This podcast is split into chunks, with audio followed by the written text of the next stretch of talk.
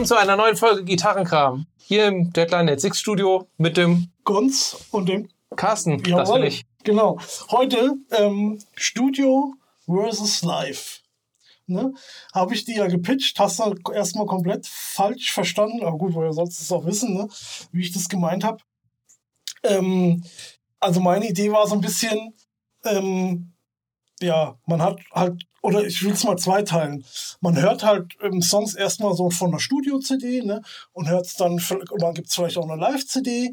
Und ähm, ja, was sind so die Unterschiede? Was gefällt einem besser? Ne? Gibt ja Leute, die mögen das so, die anderen so.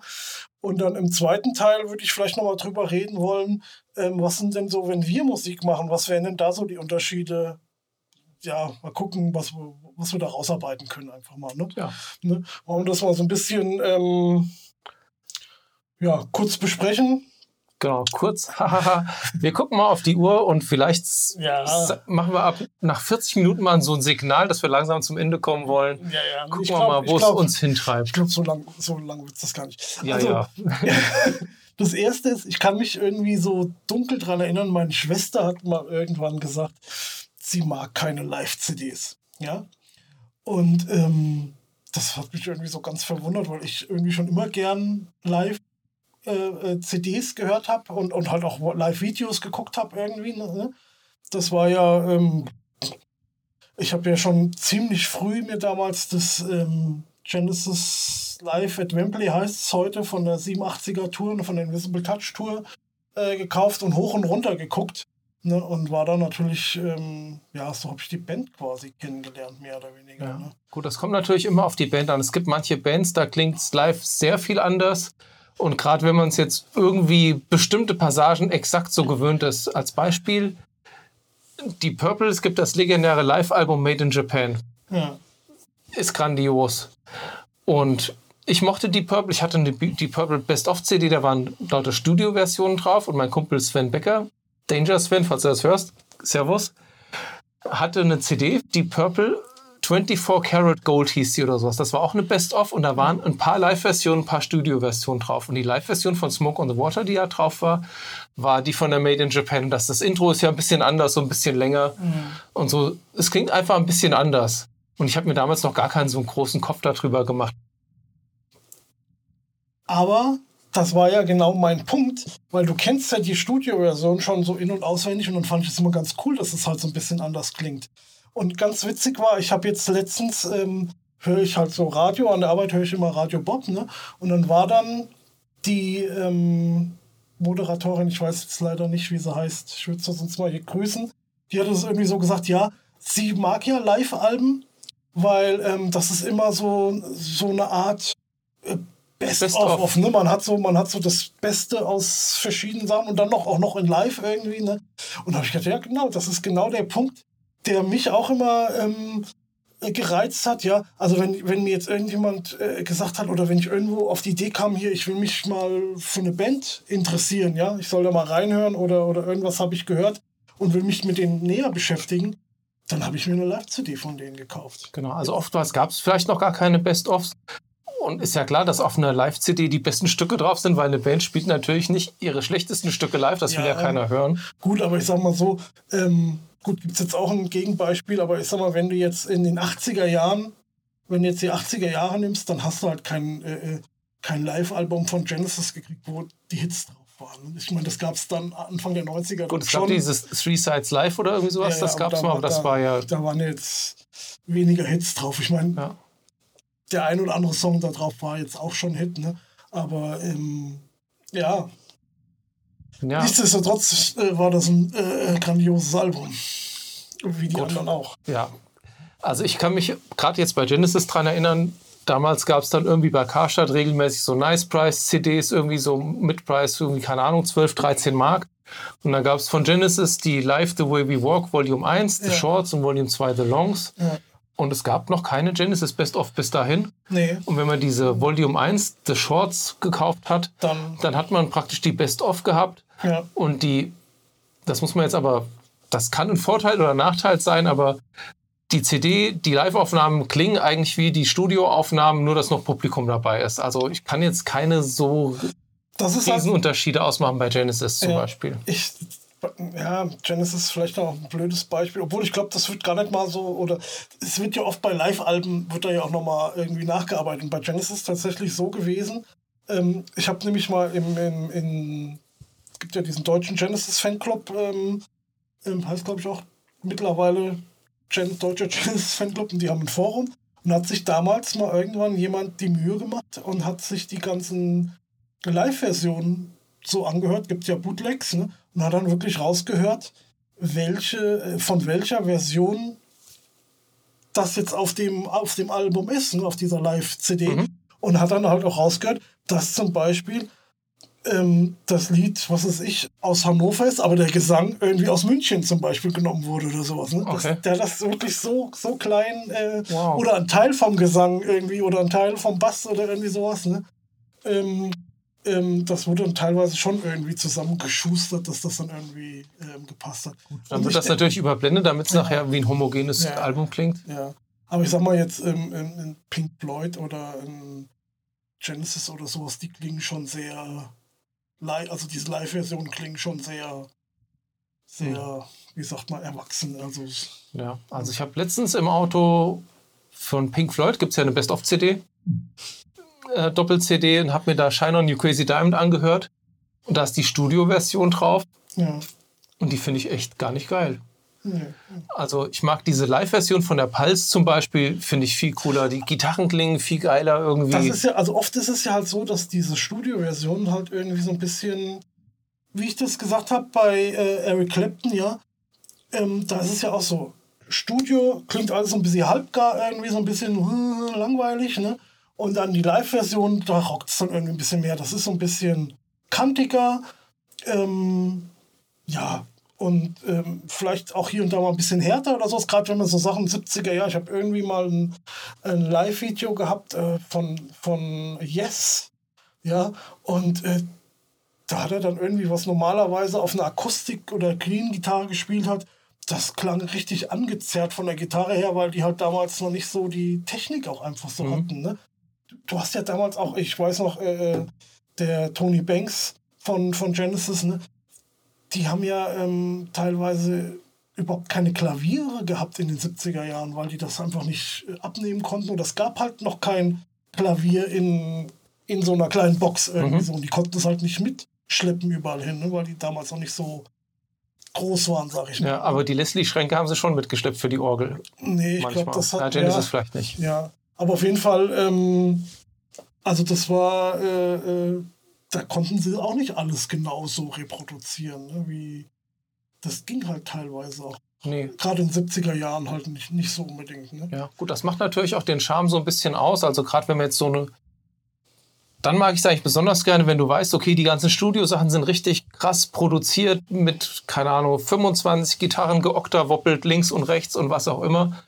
Und live ist halt nur noch ein Gitarrist da und der muss sich immer für eine Spur entscheiden und sich ja, überlegen, welche ja. ist jetzt die, die an der Stelle am wichtigsten ist. Genau. Das gleiche Problem haben wir ja zum Beispiel, wenn wir jetzt bei Anavo-Stücke Symphonic Metal covern.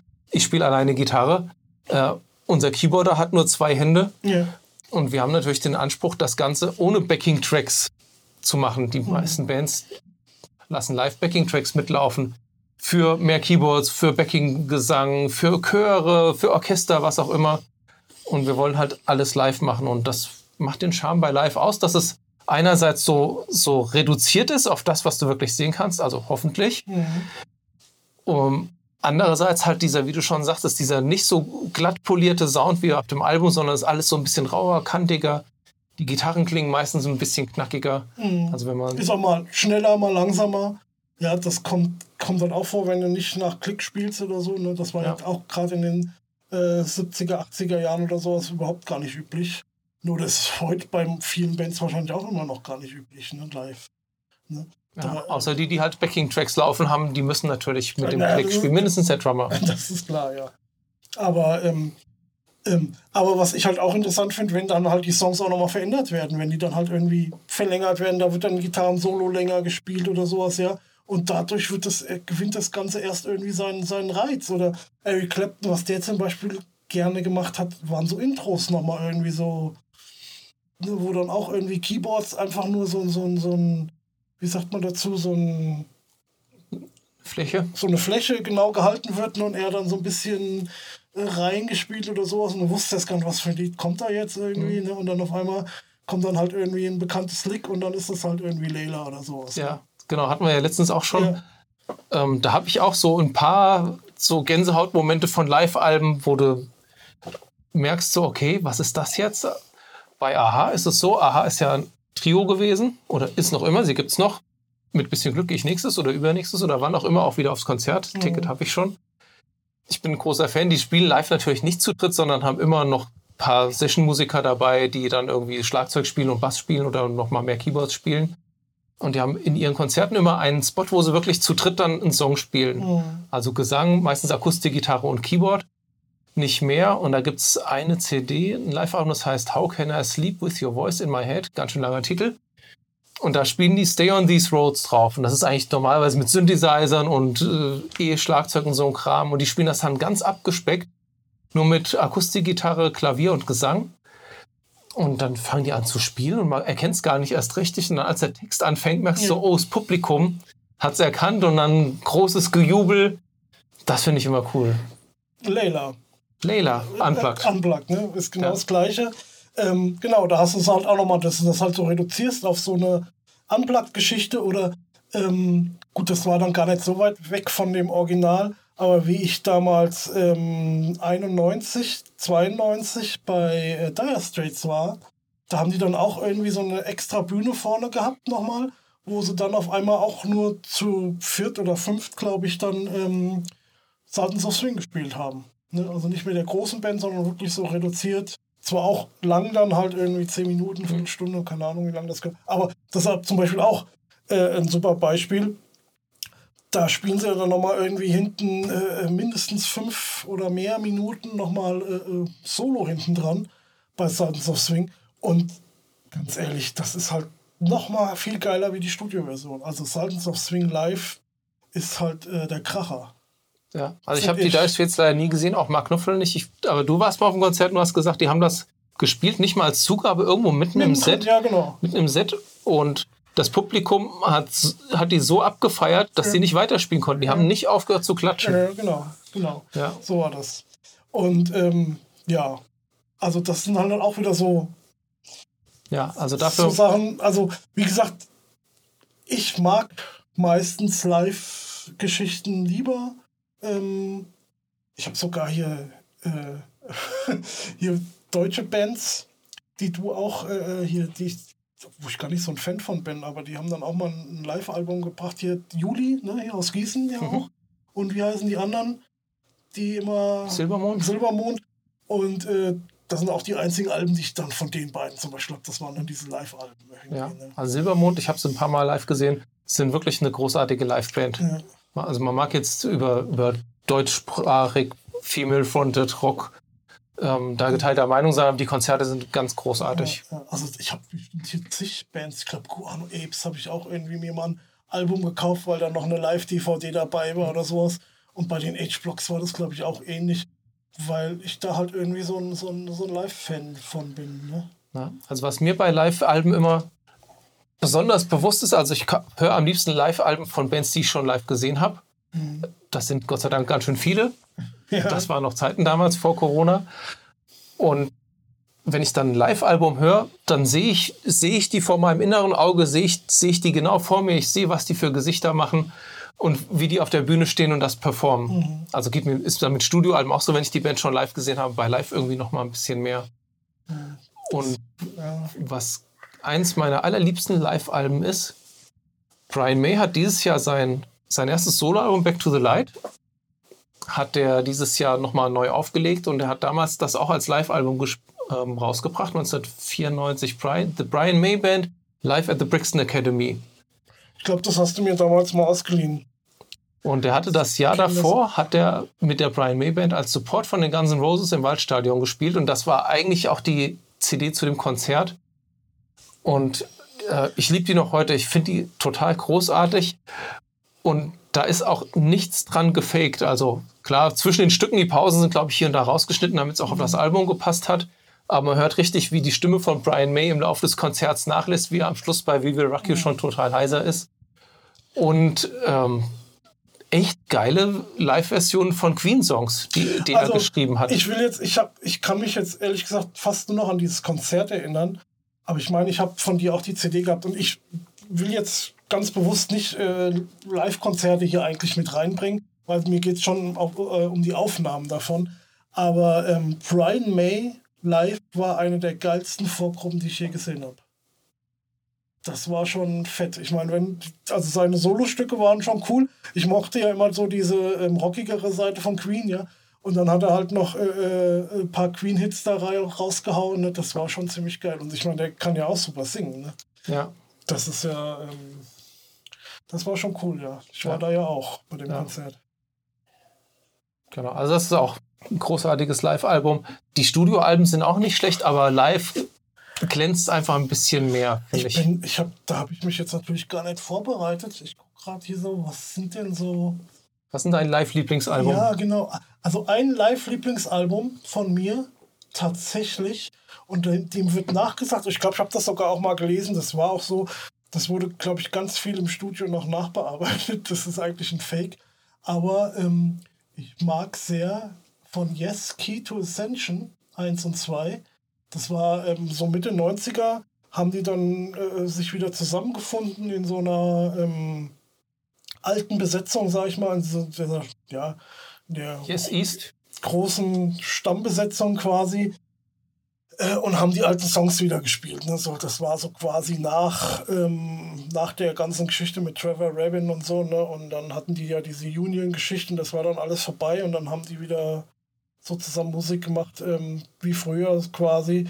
Und ähm, kann natürlich daran liegen, weil ich damals dann auch äh, mich immer mehr für Yes interessiert habe, das damit zusammenhängt, aber das eine der geilsten, ähm, weil du es mir auch gerade geschickt hast, ähm, eins der geilsten Starship Trooper Versionen drauf, mhm. ähm, mit diesem Würm-Solo am Ende, ja. ne?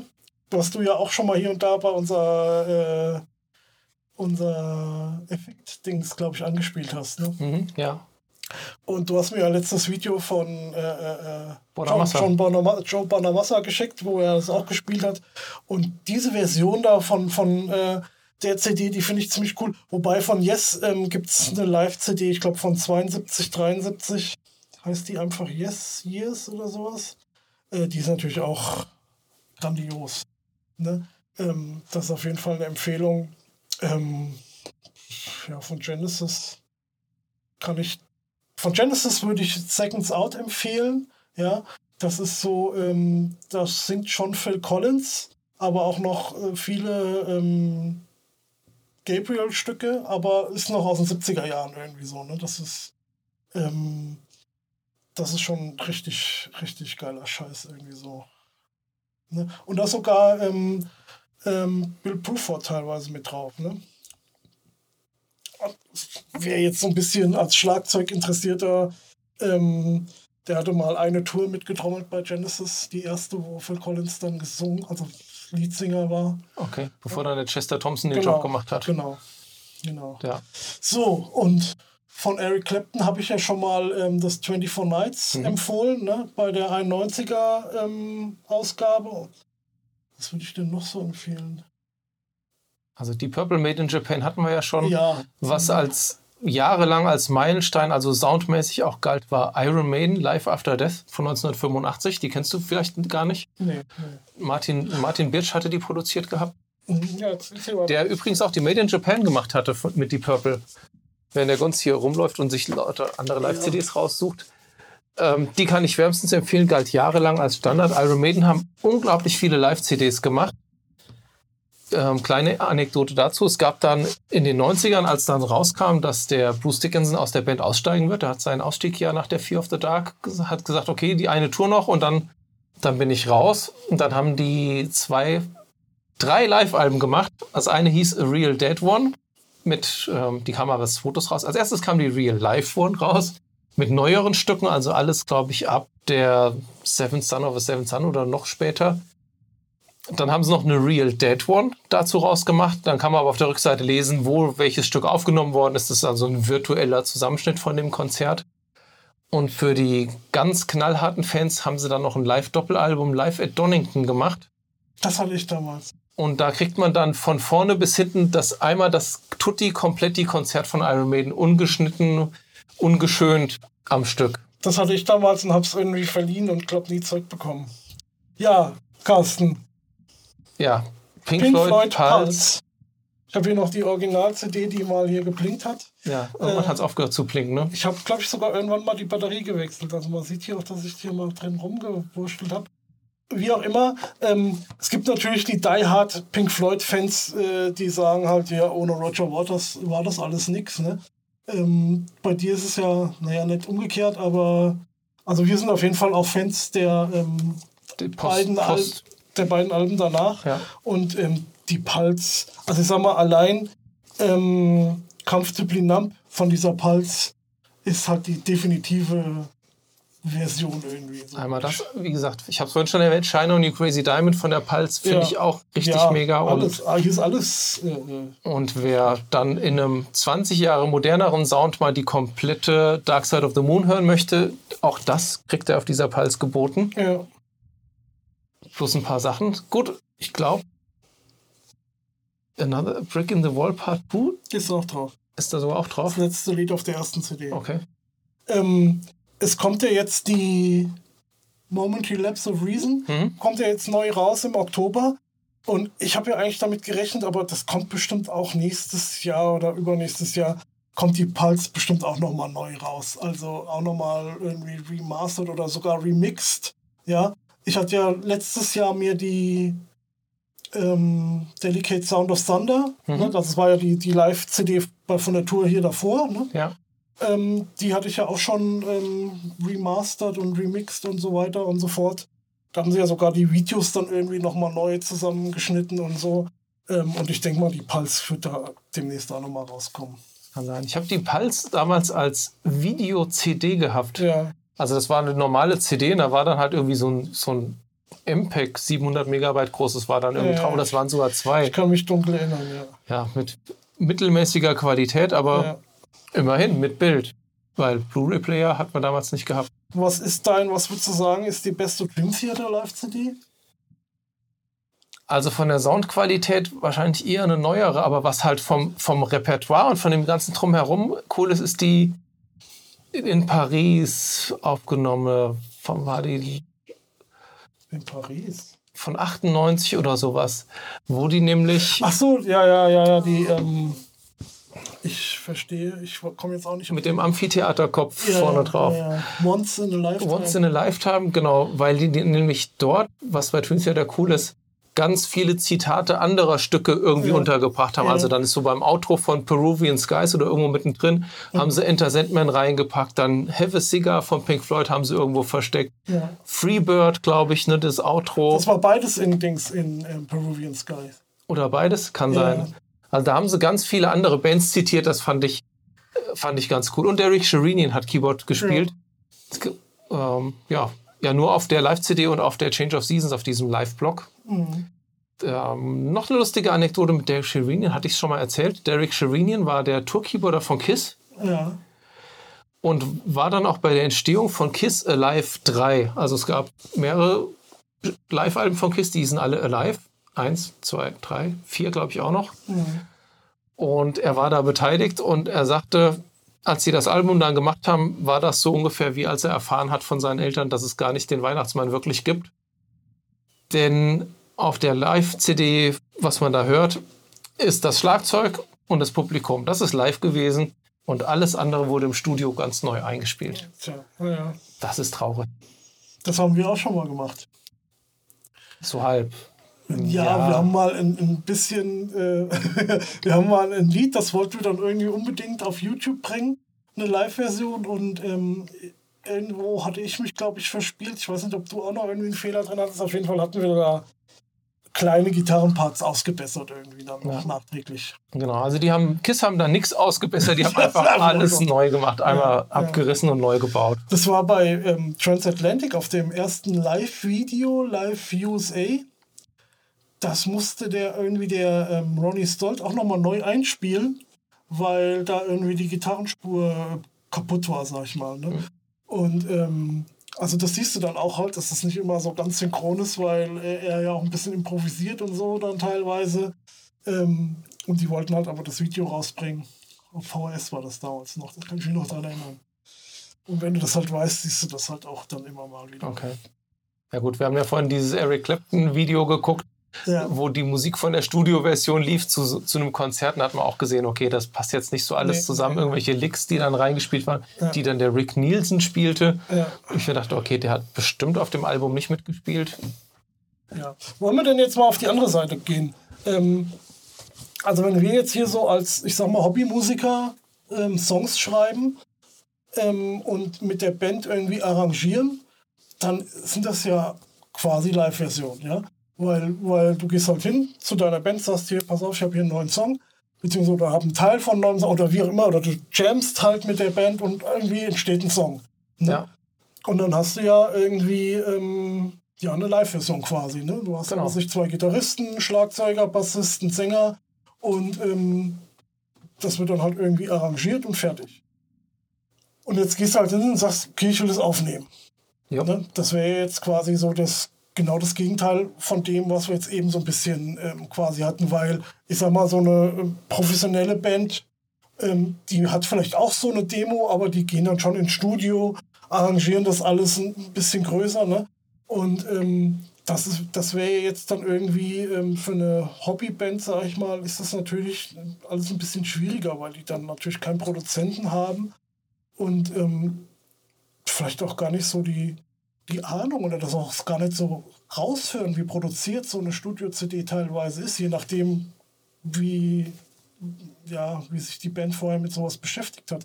Also mir ist das auch schon oft aufgefallen, ähm, weil ich halt dann immer hingehen, hingegangen bin und habe gesagt, ja, ich, ich will mal einen Song anständig aufnehmen, aber ähm, ich will dann halt auch noch ein bisschen irgendwie ein paar Overdubs machen, mhm. so, so nenne ich es jetzt mal, so ein paar Specials reinbringen, dass du dann halt teilweise wirklich Äh, blöd angeguckt wirst, so nach dem Motto, nee, nee, ich wollte jetzt eigentlich nur so, wie wir es immer spielen, ein, einspielen quasi. Ja. Am besten auch live irgendwie, ne? Aber ähm, ich meine, du hast dann immer irgendwie Fehler und ähm, also selbst wenn du, ich meine, es gibt natürlich Leute, die produzieren auch live, äh, Alben im Studio live eingespielt. Es gibt mhm. so Jazzer oder, oder äh, vielleicht auch der ein oder andere Blueser, ne? Ja, oder etwas vier. Deutsche ja. Band, die, die nehmen, machen das. Ja, ich glaube, vielleicht bis auf den Gesang, aber die spielen im Prinzip ihre Alben auch live ein und deswegen mhm. sind da halt auch keine Overdubs drauf. Also. Okay, ja, aber das ist schon... Ähm, das ich, ist schon ich erste Liga. Also. Ja, ja, gut, ich sag mal... Ich sag mal, es gibt natürlich einen Unterschied auch zwischen wollen, das kann natürlich nicht, oder es kann, zwischen können und wollen. Klar. Es kann sicher nicht jeder, aber es will auch, es wollen sicher auch ähm, Leute, die es könnten, wollen es vielleicht gar nicht, ja. Weil, ähm, ich sag mal, die meisten Alben sind ja schon irgendwie produziert. Dann sind da halt nicht nur ein oder zwei Gitarren drauf, sondern vielleicht vier, fünf, sechs, acht Spuren, ja, irgendwie. Und äh, Gesang gedoppelt plus irgendwelche Harmoniestimmen und hier und da. Und was es alles für Gimmicks und Tricks irgendwie gibt, damit irgendwas vielleicht auch irgendwie rauspoppt, ein bestimmter Teil oder sowas, ja. Ähm, da gibt es halt äh, äh, ja, zig ja. Sachen, die man machen kann. Also ich oder auch teilweise machen muss, damit es halt einfach ähm, auch ähm, interessant klingt dann nachher, wenn du da wirklich ein, das auf ein Album bringen willst oder auf eine oder als auf eine Single, ja. Was jetzt vielleicht für eine Hobbyband wie wir das sind oder so, ist vielleicht jetzt nicht ganz so zwingend notwendig ist in der Art, ne? Aber ähm, ja. Also ich finde das generell ganz cool, wenn man dann auch das Studio entsprechend auch als Spielwiese interpretiert. Die Beatles haben das ja in ihrer späten Schaffensphase gemacht. Die konnten die Songs ja überhaupt nicht mehr live spielen. Mhm. Das haben erst Yellow Metal Karstadt viel später gemacht. Mit Mike Portnoy, Neil Morse, ihr erinnert euch. Und das fand ich eigentlich cool, einfach die Möglichkeiten des Studios, das Studio so wie so als eigenes Instrument nochmal ja. zu verstehen und das so komplett auszuloten. Und da ja auch viel an, an Aufnahmetechniken, wir sprachen irgendwann mal drüber, du machst die Beatles von Geoff Emerick, sehr schön beschrieben. Und mir hat, selbst hat das auch riesen Spaß gemacht, als wir diese E P aufgenommen haben ja. mit, mit den Silent Men and Sometimes. Genau. Und die Kathi war hier und hat hier eingesungen Und jetzt müsst ihr wissen, die Kathi hat auch Chorerfahrung gehabt. Ja. Und die hat dann halt auch ganz viel, bisschen dann ihren eigenen Gesang, hat dann irgendwie diese Möglichkeiten auch zu schätzen gelernt. Also wollte dann auch selbst rumprobieren. Ich will hier nochmal eine zweite Stimme drauf machen das und so. Das fand ich ziemlich geil. Also ich meine, du warst da ja auch immer so, ne, äh, mit allen Instrumenten, sag ich mal. Aber ähm, die Kathi, das war vom Gesang her auch ziemlich cool, wo ich gesagt habe, hier hast du nochmal eine Idee, was du da noch zu singen könntest, ne? Und ähm, dann hat die das gemacht und, und, und hat dann irgendwann selbst gesagt, hier, ich, da würde ich gerne nochmal eine zweite und eine dritte Stimme machen und auch richtig coole Sachen, auf die ich gar nicht irgendwie äh, gekommen wäre. Ne? Genau, also manchmal hat sie dann einfach ja. ein paar Anläufe gebraucht, dann so ja. Sachen ausprobiert, nee, okay, klingt nicht so cool. Ja. Ähm, wir waren hier zu dritt im Studio und hatten einen riesen Spaß und haben halt auch so, haben uns gefühlt wie die Beatles ein bisschen. Ja, ja. Klein, so. Aber wir haben ja auch äh, ein paar spaßige Sachen gemacht, wie zum Beispiel äh, eine Sitar aufgenommen, ja? ja, oder halt irgendwie in einen, ja, kann man Metalstück zu sagen, ähm, Hier, ähm, wie heißt das? And Sometimes? Nee, nee, nee, das äh, von I G O. I G O, wo ich dann halt auch irgendwie gesagt habe, irgendwie würde es auch cool klingen, wenn da jetzt noch eine Akustikgitarre mit drin wäre. Und dann habe ich dann einfach noch eine Akustikgitarre mit reingespielt, ne? Ähm, ja, solche Dinge halt einfach, ne? Manchmal, also mir geht das oft so, dass ich halt, ähm, das geht, ist auch in Proben teilweise so, dass ich halt einfach Sachen höre, die gar nicht da sind. Und dann denke ich so, okay, das versuche ich da jetzt mal irgendwie mit, mit einzubringen. Oder halt einfach, wo du sagst, gut, um das nicht ganz so langweilig zu, oder da ein bisschen mehr Pep reinzubringen, sag ich mal, mhm. spielt man vielleicht nochmal irgendeine, wo du normalerweise nur Akkorde gespielt hast oder sowas, ne? Machst du nochmal irgendwie drunter so einen kleinen Melodie-Gedöns oder irgendwie sowas, ne? Ja. Oder High Notes, irgendwie sowas in der Art. Und äh, lockerst das dadurch einfach nochmal ein bisschen auf. Genau, hast natürlich auch viel. Es hilft natürlich ungemein, dass diese ganze neue Computeraufnahmetechnik da wirklich relativ erschwinglich zu haben ist inzwischen. Ja. Also müssten wir irgendwelche Bandmaschinen bewegen und Tonbänder nee, kaufen, das wäre ja völlig utopisch, dass wir da so Späße nee. machen könnten. Aber so am P C ist man mit, mit einem Undo, hat man das wieder weg. Ja, also ich ähm, nehme mir da halt auch dann auch viel mehr die Zeit, um mir ein Gitarrensolo dann auszuarbeiten, was ich halt in der Probe oder ja, wenn du das halt nur äh, in, im Proberaum spielst, ja, wo ich halt viel improvisiere, ne, und das jedes Mal anders klingt, mehr oder weniger. Ähm, und spätestens dann bei so einer Aufnahme, äh, wenn wir mal so eine Studioaufnahme machen, dann gehe ich auch hin und ähm, ja, arbeite das dann irgendwie aus. Ne? Mhm. Und ähm, gut, das gefällt vielleicht dem einen mal besser, mal schlechter. Aber ähm, das fand ich auch immer, ich finde, da sind dann auch ein paar coole Sachen entstanden auf jeden Fall. Ja, also ich erinnere mich, das Solo zu In Sometimes habe ich auch ausgearbeitet. Ich habe ja. sogar mir den, den Sound schon zusammengebaut im, wie heißt das noch? Pod. Nee. Ähm, Native? Ja, nein, das andere, was wir benutzt haben von Positive Grid, Bias Ach F X. So, genau, in ja. Bias F X. Ich hatte dann sogar den, den Sound schon zusammengeschraubt. Habt ihr das, das Soundfile geschickt? Also nur von dem Sound, nicht von dem, was ich gespielt habe. Ja. Und ich hatte das aber zu Hause auf einer Tele ausgearbeitet ja. und den Sound abgestimmt. Und wir haben das ja hier aufgenommen, also direkt ins Pult. Und dann wird der Sound ja später draufgelegt, ne, als V S T. Und ich habe das dann hier mit meiner Ibanez eingespielt, mit Humbuckern. Und dann hat mir der Sound nicht mehr gefallen. Aber dank moderner Studiotechnik konnten ja. wir den Sound ja nachträglich ändern und haben dann einfach das Gain ein bisschen zurückgenommen, haben, glaube ich, die mitten ein bisschen rausgezogen, um, den, ja. um zu dem Sound, den ich mir ursprünglich ausgedacht habe, dann nachzuziehen. Und da, wo du das Solo spielst, da haben wir auch zum Beispiel Keyboards reingemacht. Ja, die hatten wir auch nie in der Band. Da Stimmt, haben wir in ja. die Orgel reingespielt, ja, zum Beispiel. Richtig, genau. Und wir ja. haben ja noch Akustikversionen drauf gemacht von The Meetings zum Beispiel. Ja. Da haben wir dann noch Streicher arrangiert. Genau, haben wir auch noch gemacht, ja. Ja, also vielleicht müssen wir es mal verlinken oder wir machen irgendwann eine ja, Folge ja. darüber. Könnt ihr euch mal anhören, wenn ihr Lust habt. Kostet euch nichts, außer eure Zeit natürlich. Genau. Aber wir haben es schon ein paar Mal verlinkt. Es gibt auch ein Video, ich glaube, auf der Silent Man-Seite, wo wir so ein, äh, wo, wo wir die, die C D abspielen und dann auch so Behind the Scenes erzählen quasi, wie das damals war. Genau, wie so eine Art Re- Reaction-Video. Ja. Jein, ja. ja. Bisschen. Mehr so ein Behind the Scenes, ja. Ähm... Ja, also wie gesagt, ähm, es ist, ich finde es manchmal schwierig, weil ähm, ja, Bandkollegen so auf dem Level, sag ich mal, wo wir so sind, ne, so auf dem, diesem Hobby-Level, mhm. ähm, ich weiß nicht, ist es vielleicht auch in höheren Leveln, ist es vielleicht auch hier und da mal so, ähm, dass äh, das gar nicht unbedingt so gewollt ist, ne? dass, dass man da so äh, ja, nicht einfach ein Live-Fest, also nicht einfach nur live was gut einspielt und das irgendwie anständig abmischt und, und gut ist, ne? sondern dass man das halt wirklich, sag mal, produziert. Ne? Ähm, verstehe ich gar nicht. Jein, also ich kann das schon auch nachvollziehen, weil die wollen natürlich den Spaß im Studio auch haben, den wir hatten. Sei es ihnen gegönnt.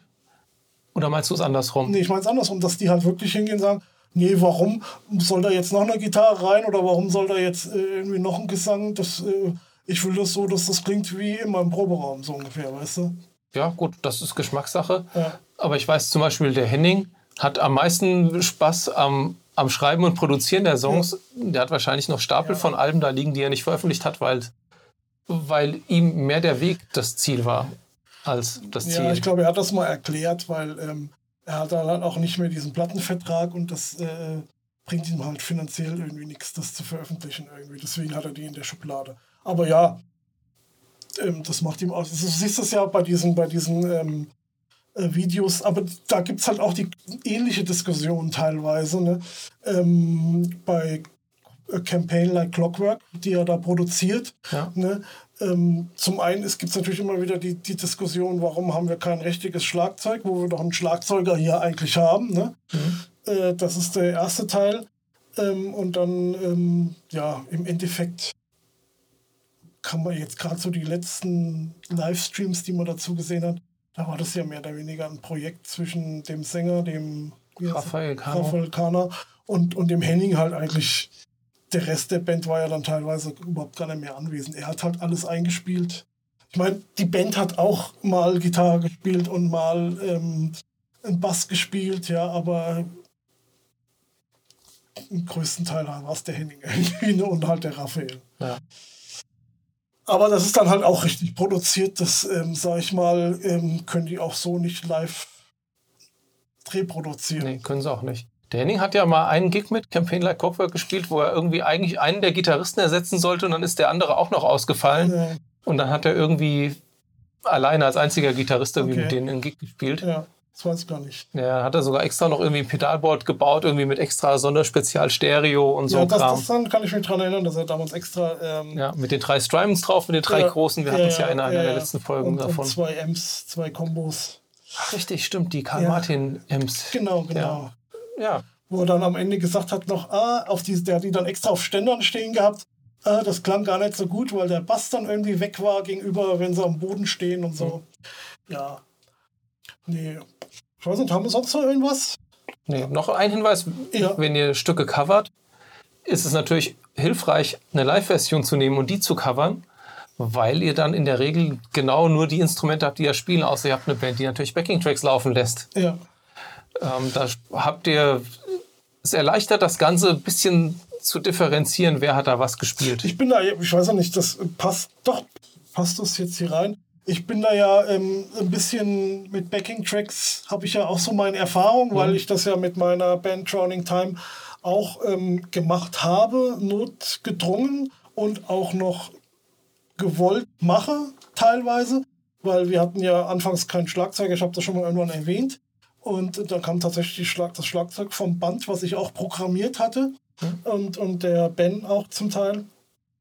Und ähm, ich habe dann halt auch hier und da mal Keyboards, äh, Soundeffekte ähm, hatten wir da drin. Aber also das sind halt Instrumente, die wir nicht spielen. Ja. Also wir haben keinen Keyboarder. Und keinen Teufelstrianglisten. Genau. Ähm, da waren jetzt keine Gitarren, kein Bass, kein Gesang oder sowas mit drauf. Mhm. Das war wirklich nur... Und halt noch, ähm, weil wir das ja dann auch im, also im richtigen Timing spielen mussten, ähm, hatten wir natürlich dann noch ähm, per MIDI äh, unsere Effekt-Boards, äh, umgesch- also unsere Helixe wurden automatisch im richtigen Moment, wo der Sound umgeschaltet ist. Genau, war. Und Licht habt ihr auch noch programmiert, und was Licht, auch noch stimmt, darüber Licht habt ihr auch noch programmiert, ja. Das äh, war natürlich ähm, ganz praktisch. Jetzt haben wir einen Schlagzeuger, ähm, einfach auch, weil ich teilweise keinen Bock habe, immer dieses Gerät zu, zu bedienen, hm. weil ich immer der Depp bin, der das immer bedienen muss. ähm, hatten wir jetzt tatsächlich die letzten Proben.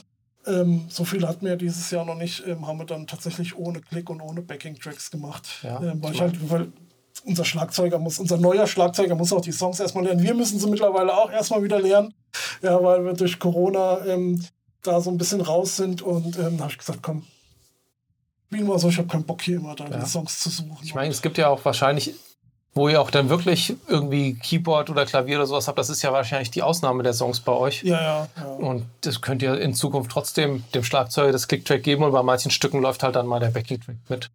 Genau, das ist auch so, ist auch so irgendwie so gewollt, dass das halt mal, ähm, ja, wir könnten es jetzt alles ohne spielen, dann bleibt halt hier und da mal, äh, klingt es halt ein bisschen anders. Wir können es auch mitspielen oder wir machen so einen Mix, ne, dass wir sagen, okay, bei dem Song, ähm, dann lassen wir das einfach mal weg und spielen äh, frei Schnauze quasi, auch vom Tempo her vielleicht, ne, je nachdem. Und bei anderen, das spielen wir halt mit Backing-Track, weil das halt irgendwie cooler klingt, wenn da noch leichte Keyboards ist. Das ist jetzt nichts Besonderes. Ja, ich meine, selbst dann kann man ja auch irgendwie ein Stück spielen und das normale Stück läuft mit Backing-Track irgendwie durch und mit Klick. So, dann kann man am Ende immer noch die Stöpsel rausziehen und einen krassen Improvisationsteil dran donnern. Das, genau, das war ja, das war unter anderem so eine Sache, wo ich mir gesagt habe, hier, wir haben ja einen Song, zum einen wollen wir da gerne die Band vorstellen, zum anderen könnte ich mir vorstellen, dass wir hier der, diesen Instrumentalteil auch so lang spielen, halt wie wir Lust haben, ne? Mal länger, mal kürzer und ähm, ja, das geht natürlich mit vorproduzierten äh, Schlagzeug ja. und, und, und Backing-Tracks geht das natürlich nicht. Da musst du immer auf den Punkt spielen. Genau. Also wir haben das ja bei Anavo auch. Wir haben ja eine Zeit lang auch ohne Schlagzeuger oft proben müssen. Jetzt ja. haben wir ja einen neuen Schlagzeuger. Hurra! Ja. Und äh, das ist tatsächlich doch irgendwie auch nochmal geiler. Der spielt jetzt mit einem akustischen Drumset. Ja, ja, haben wir auch, ja. Und ich bin, glaube ich, am Samstag das erste Mal zu einer Bandprobe gefahren, wo ich mich drauf gefreut habe, dass ein akustisches Drumset dasteht. Ja. Ist das dann halt auch wieder, ähm, jetzt sag mal, wenn wir jetzt wieder auf Recording gehen, das ist, Thema passt ja so ein bisschen in unseren unser Recording-Blog, sag ich mal. Ja. Ne? Ist natürlich dann aber auch wieder nicht so einfach ähm, aufzunehmen, so eine, so eine akustische Schlagzeug. Nee, klar. Ähm, und abzumischen, wie wenn ich jetzt das mit meinem Addictive Drums mache. Ne? Ähm, aber ich habe irgendwo in unserer Liste noch sehen, dass wir mal eine Folge machen wollten über Band-Recording, mhm. da würde das ja eigentlich super reinpassen, wenn wir da nochmal ein bisschen ausführlicher drüber reden. Genau, das machen wir, wird eine der nächsten Folgen sein. Ja, ja, ich glaube, nächste Woche gibt es schon wieder Gitarrenkram aktuell, falls wir nee, diese war, Folge nicht woanders hinschieben. Ja, genau, wir schieben ja gerade so ein bisschen. Wir schieben ein bisschen hin und her. Ja. Ähm, ich glaube, das war's. Ich glaube auch. Hey, wir sind unter fünfundvierzig Minuten geblieben. Ja. Das ist der Hammer. Ja, also Studio und Live. Unsere Live-C D-Tipps habt ihr ja vernommen. Ähm, wie seht ihr das denn eigentlich? Das wäre ja auch mal interessant zu wissen. Ne? Wie äh, macht ihr das ähm, im Studio? Ähm, nehmt ihr das jetzt auf, wie ihr das im Proberaum irgendwie entwickelt habt? Oder äh, wird das auch ein bisschen produziert? Ähm, wie sind da eure Erfahrungen? Oder was mögt ihr lieber? Studio-Version, Live-Version jetzt zum Hören einfach. Ne? Ähm, Ja, genau. Und wenn ihr einen Tipp habt für eine coole Live-C D, die wir genau. vielleicht beide noch nicht kennen, auch solche C Ds gibt's, ja. dann schreibt auch gerne mal einen Kommentar. Genau. Und ja, wenn ihr es auf YouTube guckt, lasst uns ein Like da, subscribed, press the bell-Icon, was auch immer da passiert, keine Ahnung. Ich drück das nie. Da kriegst du eine Benachrichtigung, wenn eine neue Folge kommt. Super. Ja. Ja, gut. Die kommt ja bei uns jede Woche, müsst ihr gar nichts tun. Genau. Die kommt, ob ihr die Glocke gedrückt habt oder nicht. Ihr könnt es nicht verhindern. Genau. Alles klar. Dann würde ich sagen, bis nächste Woche. Bis dann. Macht's gut. Tschüss.